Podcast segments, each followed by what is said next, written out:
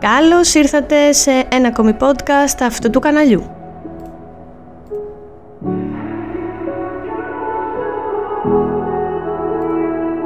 Στο τρίτο επεισόδιο αυτού του καναλιού θα μιλήσουμε για τους λόγους για τους οποίους χρειάζεσαι τα digital media ενεργά στην επιχείρησή σου.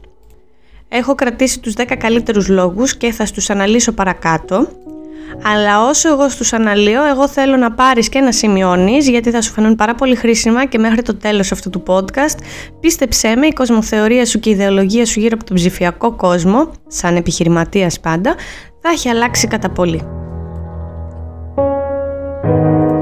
Πριν ξεκινήσω όμως να σου αναλύω τους 10 αυτούς τρόπους, θα ήθελα να σου πω ότι κάποτε το digital marketing ήταν απλά ένας νέος τρόπος διαφήμισης. Ήταν κάτι καινούριο, το οποίο άφηνε χώρο και χρόνο στους διαφημιζόμενους να προβάλλουν το προϊόν ή την υπηρεσία τους. Σήμερα η αλήθεια είναι ότι το digital marketing κυριαρχεί ε, όλο ένα και περισσότεροι επιχειρηματίες μπαίνουν σε αυτή τη στρατηγική προώθηση των προϊόντων ή της υπηρεσίας τους. Δεν νομίζω ότι υπάρχει κάποιος ο οποίος δεν γνωρίζει πάνω κάτω τι είναι το digital marketing σήμερα και σαν απλοί χρήστες αλλά και σαν επιχειρηματίες. Όμως αυτό που ακούω πολύ συχνά και τρομάζει τον κόσμο είναι ότι μπαίνοντας στο ίντερνετ πρέπει να ξοδέψω λέει πάρα πολλά λεφτά για να διαφημιστώ. Η αλήθεια βρίσκεται κάπου στη μέση. Δεν είναι ούτε πολύ λίγα τα λεφτά, όντως, αλλά δεν είναι και τόσα πολλά, ούτως ώστε να μην μπορεί να τα απεξέλθει μια επιχείρηση. Στην τελική αυτό που θέλω εγώ να κρατήσεις από αυτό είναι ότι όσο το δυνατόν πιο καλά στοχεύετε τα χρήματά σας στη διαφήμιση του ίντερνετ, τόσο καλύτερα αποτελέσματα θα έχετε. Το θέμα είναι ότι πάντα πρέπει να υπάρχει μια στρατηγική από πίσω. Θα πρέπει να ξεκινήσετε από κάπου χαμηλά, να κάνετε κάποια testing πάνω στην επιχείρησή σας και στους διαφημιστικούς σας λογαριασμούς, ούτως ώστε να μπορέσετε να έχετε μια ολιστική εικόνα των αποτελεσμάτων και όταν αρχίσει και το πρώτο σκαλοπατάκι είναι πλέον σταθερό, εκεί μπορείτε να αρχίσετε να επενδύετε και παραπάνω. Τα χρήματα όμως που θα χρειαστείτε για να ξεκινήσετε εκεί και να αρχίσετε να βλέπετε αποτελέσματα δεν είναι ένα ποσό το οποίο δεν μπορεί μια επιχείρηση να το υποστηρίξει. Και σε καμία των περιπτώσεων δεν μιλάω για μια επιχείρηση η οποία είναι ήδη στημένη και ήδη κουμπωμένη κάπου, οπότε ξέρεις, χρησιμοποιείς και ένα μικρό budget και για αυτό το μέσο. Μιλάω για οποιοδήποτε, οποιαδήποτε επιχείρηση, για κάθε είδους επιχείρηση, η οποία είτε ξεκίνησε σήμερα, είτε ξεκίνησε πριν από ένα χρόνο, είτε υπάρχει 10, 20, 30 χρόνια στην αγορά πάντα υπάρχει η αρχή και ο λόγος για να ξεκινήσεις να έχεις προβολή στο digital marketing. Το μόνο που πρέπει να σκεφτείς είναι να βρεις σωστούς συνεργάτες, ούτως ώστε να μπορέσεις να επενδύσεις τα χρήματά σου σωστά μέσα σε αυτές τις πλατφόρμες για να είναι κερδοφόρο το αποτέλεσμα στην επιχείρησή σου. Και αφήνω χώρο για μια μικρή ερώτηση που ακούω πάρα πολύ συχνά, το πόσο σύντομα θα δούμε αποτελέσματα. Δεν υπάρχει χρονικό διάστημα οριοθετημένο. Το αποτέλεσμα θα αρχίσεις να το βλέπεις από την πρώτη μέρα κιόλας. Το αποτέλεσμα μπορεί να μην είναι την πρώτη μέρα παραγγελίες, να είναι νέος κόσμος που μπαίνει στο site σου. Αλλά σκέψου ότι είσαι ένας άνθρωπος ο οποίος δεν έχεις γυμναστεί ποτέ στη ζωή σου για κάποιον λόγο και αποφασίζεις να πας στο γυμναστήριο και ξεκινάς. Όταν λοιπόν ζητάς τις διαφημίσεις την πρώτη μέρα να δεις παραγγελία, είναι σαν να ζητάς την πρώτη μέρα που θα πας στο γυμναστήριο να έχεις κοιλιακούς. Όπως καταλαβαίνετε είναι κάπως ανέφικτο αυτό, όμως με συνέπεια, με πειθαρχία και με έναν στόχο το που θέλετε να φτάσετε, ε, σε βάθος χρόνου, όχι τεράστιου χρόνου, σε βάθος ακόμα και μηνιαία, θα δείτε κάποια θετικά αποτελέσματα. Ο πρώτος λόγος λοιπόν που πρέπει να έχετε το digital marketing στην επιχείρησή σας ε, είναι διότι η αγοραστική συμπεριφορά του χρήστη είναι σαν την αγοραστική συμπεριφορά του πελάτη σε ένα φυσικό κατάστημα. Αυτό σημαίνει ότι ο πελάτης μας ψάχνει για ένα συγκεκριμένο προϊόν ή πολλά συγκεκριμένα προϊόντα ή υπηρεσίες μέσα στο ίντερνετ, όπως θα έκανε και μια βόλτα σε μια κεντρική αγορά. Ψάχνει, βλέπει τι του αρέσει, μετράει τις τιμές, τις ε, αναλύει. Σίγουρα παίζουν ρόλο και οι κριτικές μέσα στο ίντερνετ, αλλά σίγουρα κάποια στιγμή θα καταλήξει στο ίσως πιο όμορφο ή πιο οικονομικό ή ίσως το πιο αξιόπιστο προϊόν για να αγοράσει.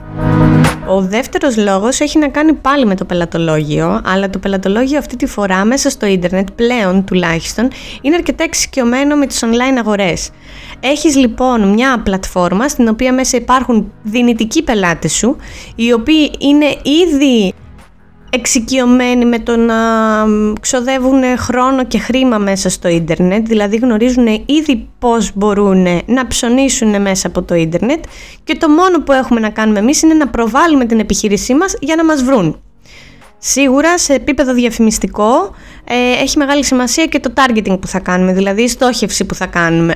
Όμως αυτό είναι κάτι το οποίο το βλέπουμε μόλις ενταχθούμε στο digital marketing και δούμε τι κοινό θέλουμε να στοχεύσουμε. Ο τρίτος λόγος και πάρα πολύ σημαντικός είναι ότι μπορούμε να έχουμε μετρήσιμα αποτελέσματα, μετρήσιμα έξοδα και να κάνουμε προσαρμογές ανα πάσα ώρα και στιγμή πάνω σε αυτά. Για εμάς που γνωρίζουμε τις πλατφόρμες και τις χειριζόμαστε καθημερινά, είναι αρκετά εύκολο το να μπορέσουμε να διαβάσουμε τα νούμερα των αποτελεσμάτων για να ξέρουμε αν είναι ωφέλιμα ή όχι. Είναι ακόμα καλύτερα όταν διαβάζουμε τα νούμερα και μπορούμε να κάνουμε και προσαρμογές για τη βελτιστοποίηση των διαφημιστικών καμπανιών με στόχο τη βελτιστοποίηση των αποτελεσμάτων. Τι γίνεται λοιπόν σε αυτή την περίπτωση, γνωρίζουμε ακριβώς πόσα χρήματα έχουμε φάει μερισίως σε μια καμπάνια ή μπορούμε να στοχεύσουμε ένα συγκεκριμένο ποσό για ένα συγκεκριμένο χρονικό διάστημα. Μπορούμε από αυτές τις διαφημίσεις να μετρήσουμε από ποια κανάλια μπήκαν οι χρήστες, πόσοι είναι οι χρήστες και πόσοι χρήστες οι οποίοι έχουν ξαναμπεί στο site μας ή στο e-shop μας ε, και έχουν ξαναδεί το προϊόν μας. Μπορούμε να δούμε σε ποιες σελίδες μείναν περισσότερο. Μπορούμε να δούμε το χρόνο που μένουν στις σελίδες οι χρήστες μπορούμε να δούμε από ποια κανάλια ήρθε η μετατροπή, δηλαδή η αγορά ή κάποιο κλικ του action button, κάποιο τηλέφωνο.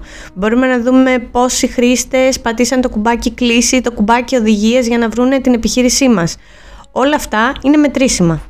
Και εννοείται ότι ορίζοντας ένα χ διάστημα που εμάς μας ενδιαφέρει να δούμε τα αποτελέσματα πάνω στις διαφημιστικές καμπάνιες, ε, πάμε και κάνουμε προσαρμογές και τροποποιήσεις. Υπάρχουν τροποποιήσεις οι οποίες βελτιστοποιούν την καμπάνια, υπάρχουν τροποποιήσεις οι οποίες κλείνουν τελείως εκείνη την καμπάνια και ανοίγουν μια καινούρια με στόχο να βρουν νέο καλύτερο κοινό. Ο τέταρτος λόγος για τον οποίο αξίζει να εντάξετε την επιχείρησή σας στον ψηφιακό αυτό κόσμο είναι το email marketing. Και δεν εννοώ όλα αυτά τα email τα οποία λαμβάνουμε όλοι μας καθημερινά στα email μας, τα οποία ίσως να μην μας αφορούν, ίσως να έχουμε πατήσει και unsubscribe σε κάποια από αυτά. Μιλάω για λίγο πιο εξελιγμένες χρήσεις του email marketing, όπως θα μπορούσε να είναι για παράδειγμα ότι ένας χρήστης είδε ένα χ προϊόν και σε αυτό το χ προϊόν η τιμή για κάποιο λόγο έπεσε, κατέβηκε, έχει έκπτωση και στοχεύουμε τον συγκεκριμένο χρήστη με το συγκεκριμένο προϊόν για να του δείξουμε ότι έχει πέσει τιμή. Δεν έχει δηλαδή τόσο γενικευμένη εικόνα των προϊόντων μας και απλά μια ενημέρωση ότι α, έχουμε και αυτά. Είναι λίγο πιο συγκεκριμένο σύμφωνα με αυτό που είχε δει και με αυτό που έψαχνε. Άλλωστε μια χρήσιμη πληροφορία που πρέπει να γνωρίζετε είναι ότι κάποιες μετρήσεις αναφέρουν ότι ένας δυνητικός πελάτης που έχει επισκεφτεί το website σας μέσω των social media και των διαφημίσεων είναι 7 φορές πιθανότερο να γίνει όντως πελάτης σας, όντως να ψωνίσει από το website σας. Και όταν μιλάμε για δυνητικούς πελάτες, δεν μιλάμε για τους πελάτες οι οποίοι απλά έχουν μπει στο website και κάνουν μια περιήγηση μέσα στο site σας. Μιλάμε για αυτούς τους ανθρώπους οι οποίοι είναι πολύ πιθανό να αγοράσουν κάποιο από το προϊόν ή την υπηρεσία σας και στο μέλλον να γίνουν και σταθεροί πελάτες, αφού εσείς πρώτα καλλιεργήσετε αυτή τη σχέση μεταξύ σας. Ο πέμπτος λόγος είναι ότι μπορείτε να κάνετε στοχευμένα βήματα. Τι σημαίνει αυτό; Θα σας δώσω ένα παράδειγμα. Αν για παράδειγμα θέλατε να βάλετε το προϊόν σας ή την υπηρεσία σας για να διαφημιστείτε σε κάποιο περιοδικό. Με ποια κριτήρια θα επιλέγατε το περιοδικό αυτό; Ένα κριτήριο θα ήταν το κοινό το οποίο το αγοράζει, η θεματολογία του περιοδικού. Είναι άλλο για παράδειγμα να έχει πολιτικό περιεχόμενο ή ενημερωτικό περιεχόμενο αλλά θα ξέρατε πάρα πολύ καλά πού στοχεύετε και γιατί διαφημίζεστε σε αυτό το περιοδικό. Το ίδιο ακριβώς συμβαίνει και στο digital marketing. Μπορείτε να επιλέξετε τα μέσα τα οποία θα διαφημιστείτε, αν για παράδειγμα αυτό θα είναι το Facebook ή το Twitter, αν θα είναι το LinkedIn ή το Instagram, Μπορείτε να επιλέξετε το κοινό και τα δημογραφικά στοιχεία του κοινού που θα χτυπήσει η διαφήμισή σας, αν για παράδειγμα θα είναι άντρες ή γυναίκες ή αν θα είναι και τα δύο, αν θα είναι κάποια συγκεκριμένης ηλικιακής ομάδας ή αν θα ανήκουν σε κάποια κατηγορία λίγο πιο ειδικευμένη, για παράδειγμα μαμάδες που ψάχνουν ρούχα για τα παιδιά τους, αυτό στην περίπτωση που πουλάμε ας πούμε παιδικά ρούχα. Μπορούμε να απομονώσουμε κάποιες κατηγορίες μέσα από το e-shop ή το website μας και να διαφημίσουμε συγκεκριμένες κατηγορίες. Αν, όπως για παράδειγμα μίλησα πριν για τα παιδικά ρούχα, έχουμε ζακέτες, παντελόνια, μπλούζες κτλ. Μπορούμε εμείς για κάποιο δικό μας λόγο, γιατί τα έχουμε μεγαλύτερο απόθεμα, γιατί εμείς θέλουμε να τα διαφημίσουμε περισσότερο αυτά γιατί είναι η εποχή τους. Ε, μπορούμε να ε, απομονώσουμε τις κατηγορίες ζακέτες για παράδειγμα και να διαφημίζουμε με πολύ περισσότερα χρήματα τη συγκεκριμένη κατηγορία ή πολύ πιο στοχευμένα. Ακόμη μπορούμε να λειτουργήσουμε με την μέθοδο του remarketing και ίσως να είναι γνωστή σε κάποιους σας αυτή η μέθοδος. Η μέθοδος αυτή στην ουσία κρατάει τους χρήστες οι οποίοι κάναν κάποια δραστηριότητα μέσα στο site μας και ακόμα καλύτερα αν κάτι έχουν βάλει στο καλάθι του e-shop και δεν το ψωνίσανε και μπορούμε να τους χτυπάμε για ένα συγκεκριμένο διάστημα διαφημιστικά ούτως ώστε να τους δείχνουμε ξανά και ξανά το προϊόν που τους ενδιαφέρει και βάλαν στο καλάθι αλλά δεν το αγοράσανε με απότερο σκοπό να το αγοράσουν μελλοντικά. Ο έκτος λόγος έχει αρκετά μεγάλη συνάφεια με τον πέμπτο. Και αυτό γιατί μιλάμε για τα analytics. Τα analytics είναι ένα πολύ χρήσιμο εργαλείο για κάθε είδους επιχείρηση η οποία δραστηριοποιείται στο digital marketing και είναι ενεργή μέσω των οποίων μπορούμε να δούμε κάποιες δραστηριότητες των χρηστών και να βγάλουμε κάποια αποτελέσματα. Τι σημαίνει αυτό; Μπορούμε να ελέγξουμε αν οι χρήστες που μπήκανε στο site μας είδανε όντως το site μας και δεν βγήκανε γιατί τους πέταξε κάποιο ban μπορούμε να δούμε ποιος ενδιαφέρεται πραγματικά για τη διαφήμισή μας, δηλαδή ποιος έμεινε και για πόση ώρα έμεινε μέσα στη σελίδα μας και τι ακριβώς έβλεπε. Μπορούμε να δούμε από ποιες περιοχές ήρθαν οι περισσότεροι χρήστες. Μπορούμε να δούμε αν ήταν οι γυναίκες ή άνδρες. Μπορούμε να δούμε τι ηλικιακό κοινό είχαν, αν ξοδέψανε κάποια χρήματα μέσα στο website μας ή αν κάναν κάποια κίνηση που δεν ολοκληρώσανε για παράδειγμα την αγορά τους. Μπορούμε να δούμε από ποιο browser ήρθανε, μπορούμε ακόμα να δούμε από ποια κανάλια ήρθανε, αν για παράδειγμα ήρθανε μέσω του Facebook ή της Google και όλα αυτά να τα μαζέψουμε και να τα κάνουμε μία σούμα, ένα αποτέλεσμα ας πούμε για να μπορέσουμε να στοχοποιούμε καλύτερα το δυνητικό πελατολόγιό μας, δηλαδή ανθρώπους που όντως ενδιαφέρονται για το προϊόν ή την υπηρεσία μας και να μην πετάμε άσκοπα τα χρήματά μας σε άσκοπες προβολές διαφημίσεων σε ανθρώπους που μπορεί να μην τους ενδιαφέρει αυτό που εμείς πουλάμε ή παρέχουμε. Ο έβδομος λόγος έχει να κάνει με το mobile marketing. Και εδώ αξίζει να σας πω ότι το mobile marketing περισσότερο δεν το έχουν αναπτύξει επιχειρήσεις που τρέχουν ε, κάποιες διαφημίσεις στο mobile marketing, αλλά τόσο οι χρήστες οι οποίοι χρησιμοποιούν όλο ένα και περισσότερο το κινητό τους για πολλές λειτουργίες που θέλουν να κάνουν διαδικτυακά, με αποτέλεσμα στις μετρήσεις μας όλο το mobile marketing να έχει πολύ καλύτερα αποτελέσματα. Μία έρευνα μάλιστα έδειξε ότι οι κινητές συναλλαγές ε, αυξάνονται συνεχόμενα ετησίως κατά 35%. Η αλήθεια είναι ότι οι άνθρωποι δεν χρησιμοποιούν μόνο για αγορά και πώληση τα κινητά τους. Όμως όταν θέλουν να αγοράσουν ή να πουλήσουν κάτι είναι από τα βασικά αντικείμενα τα οποία θα χρησιμοποιήσουν για να μπορέσουν να κάνουν την ενέργεια αυτή.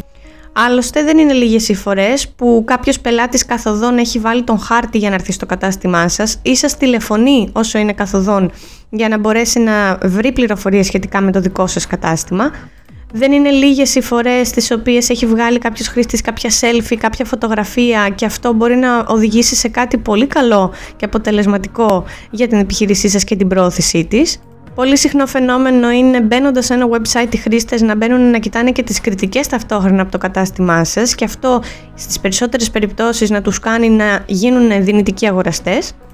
Και φυσικά μπορούμε να χρησιμοποιήσουμε το mobile marketing υπέρ μας με τη χρήση κάποιων SMS μηνυμάτων αυτοματοποιημένων για την ενημέρωση των χρηστών για κάποια προσφορά, ας πούμε.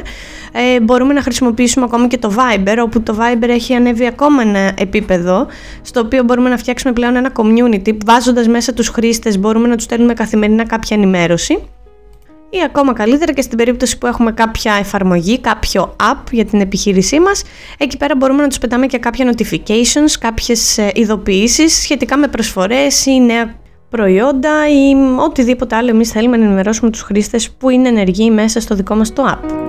Ο όγδος λόγος έχει να κάνει κυρίως με τη διαχείριση του υλικού σας και την διαχείριση του διαφημιστικού σας υλικού μέσα στις πλατφόρμες.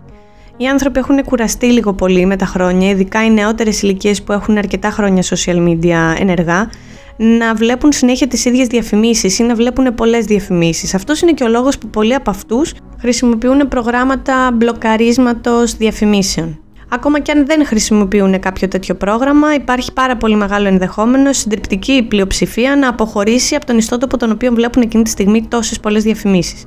Θα σας ακουστεί αυτονόητο αυτό που θα σας πω, αλλά οι άνθρωποι επιλέγουν να μπαίνουν σε πλατφόρμες οι οποίες δεν τους αναγκάζουν να παρακολουθούν διαφημίσεις, δεν τους αναγκάζουν να αγοράσουν και εκτιμούν το σεβασμό τους. Θέλουν να πάρουν τις χρήσιμες πληροφορίες για το προϊόν που πιθανόν έχουν δει ή ψάχνουν, αλλά θέλουν να το πάρουν με τέτοιο τρόπο ώστε να μην είναι ενοχλητικός και έχει πάρα πολύ μεγάλη σημασία να μπορείτε κι εσείς να επικοινωνείτε και να συνομιλείτε με το κοινό σας και αυτός είναι και ο λόγος για τον οποίο πολλοί χρήστες επιλέγουν να συνομιλήσουν μαζί σας μέσω κάποιες εφαρμογής Messenger για παράδειγμα ή μέσω κάποιου μηνύματος, κάποιου email ή να σας καλέσουν στο τηλέφωνο για να μάθουν περισσότερες πληροφορίες για το προϊόν σας ή για την υπηρεσία σας. Ο ένατος και προτελευταίος λόγος είναι διότι μικρές και μεγάλες επιχειρήσεις έχουν ακριβώς τα ίδια δικαιώματα και η μία και η άλλη περίπτωση έχουν το δικαίωμα να έχουν ένα ενεργό προφίλ μέσα στα social media σε οποιαδήποτε κανάλια επιλέξουν και έχουν το δικαίωμα να διαφημίζονται με όποιο budget εκείνοι επιλέγουν ότι είναι κερδοφόρο για την επιχείρησή τους. Έχουν τα ίδια δικαιώματα σε επίπεδο προβολής, δηλαδή αν θα κάνεις κάποιο post, κάποιο story, κάποιο reel, κάποια διαφήμιση πιο εναλλακτική και δεν μένουμε στον παλιό πατροπαράδοτο τρόπο στον οποίο κάποιο μεγάλο κατάστημα, κάποια μεγάλη επιχείρηση θα μπορούσε να έχει για παράδειγμα χίλια φυσικά καταστήματα και μια μικρή επιχείρηση να έχει μόνο ένα τοπικό κατάστημα σε κάποια περιοχή. Η προβολή λοιπόν των δύο αυτών επιχειρήσεων όπου μπορεί να είναι μια μικρή επιχείρηση που μόλις άνοιξε ή μπορεί να είναι μια μεγάλη επιχείρηση ετών ε, έχουν ακριβώς τα ίδια δικαιώματα. Δηλαδή μπορούν να στοχεύσουν κόσμο και κοινό σε όλη τη χώρα ή σε οποιαδήποτε χώρα τους ενδιαφέρει. Μπορούν να δείξουν το προϊόν ή την υπηρεσία τους σε κάποια άλλη πόλη από αυτήν που υπάρχει το φυσικό κατάστημα και κατ' επέκταση να τους ψάξει και κόσμος από άλλες περιοχές χωρίς απαραίτητος να περάσει έξω από το φυσικό κατάστημά τους. Έτσι, το digital marketing επιτρέπει σε όλους σας να αντιμετωπίζετε εισάξια τον ανταγωνισμό σας, βγάζοντας προς τα έξω στο ευρύτερο κοινό και με πολύ μικρότερο διαφημιστικό προϋπολογισμό το δικό σας προϊόν ή την υπηρεσία. Ο δέκατος και τελευταίος λόγος είναι διότι όλοι έχετε δικαίωμα στο να δείτε το τι κάνει ο ανταγωνισμός, αλλά και οι πελάτες σας έχουν δικαίωμα να δουν τον ανταγωνισμό και να επιλέξουν εσάς. Πώς; Ο βασικότερος τρόπος που σήμερα συμβαίνει αυτό είναι οι κριτικές. Δηλαδή, μπορεί κάθε χρήστης να μπει και να αφήσει μια θετική ή αρνητική κριτική. Όταν εσείς λοιπόν είστε σίγουροι για το προϊόν σας και εξυπηρετείτε σωστά τους πελάτες σας, με αποτέλεσμα να θέλετε περισσότερους πελάτες οι οποίοι θα μείνουν ευχαριστημένοι, οι καλές κριτικές που θα έχετε στα social media θα βοηθήσουν πάρα πολλούς χρήστες να σας προτιμήσουν. Και αυτό πολλοί πελάτες το βλέπουν σαν αρνητικό, αλλά πιστέψτε με είναι από τα πιο θετικά πράγματα που μπορούμε να λειτουργήσουμε και να χρησιμοποιήσουμε στα social media. Γιατί δεν υπάρχει καλύτερος τρόπος να αποδείξουμε στους δυνητικούς μας πελάτες, στου πελάτες που θέλουν να αγοράσουν και είναι ένα βήμα πριν αγοράσουν από εμάς, ότι είμαστε μια ενεργή επιχείρηση με σκοπό να πουλήσουμε κάποια προϊόντα ή υπηρεσίες μας. Αυτοί ήταν οι 10 λόγοι για τους οποίους σίγουρα θα πρέπει να εντάξεις το digital marketing στη στρατηγική της επιχείρησής σου και της πρόθεσης για την επιχείρησή σου. Και είμαι σίγουρη ότι μετά από αυτό το podcast σίγουρα βγήκε σοφότερο σχετικά με τα digital marketing. Πιθανόν όμως να έχεις και πάρα πολλές απορίες γύρω από όλα αυτά που σου ανέλησα σήμερα. Εγώ είμαι εδώ για να απαντήσω όλες σου τις απορίες, οπότε μπορείς να επικοινωνήσεις μαζί μου με οποιονδήποτε τρόπο το θέλεις και να συζητήσουμε τα πάντα γύρω από την επιχείρησή σου. Και μην ξεχνάς ότι το να εντάξεις την επιχείρησή σου στον ψηφιακό κόσμο ίσως είναι το καλύτερο δώρο που μπορείς να κάνεις στον εαυτό σου σαν επιχειρηματία. Χαίρομαι πάρα πολύ που και σήμερα άκουσες αυτό το podcast. Εμείς συνεχίζουμε να είμαστε on air και ελπίζουμε να σε δούμε και στο επόμενο podcast. Μέχρι τότε, φιλιά πολλά!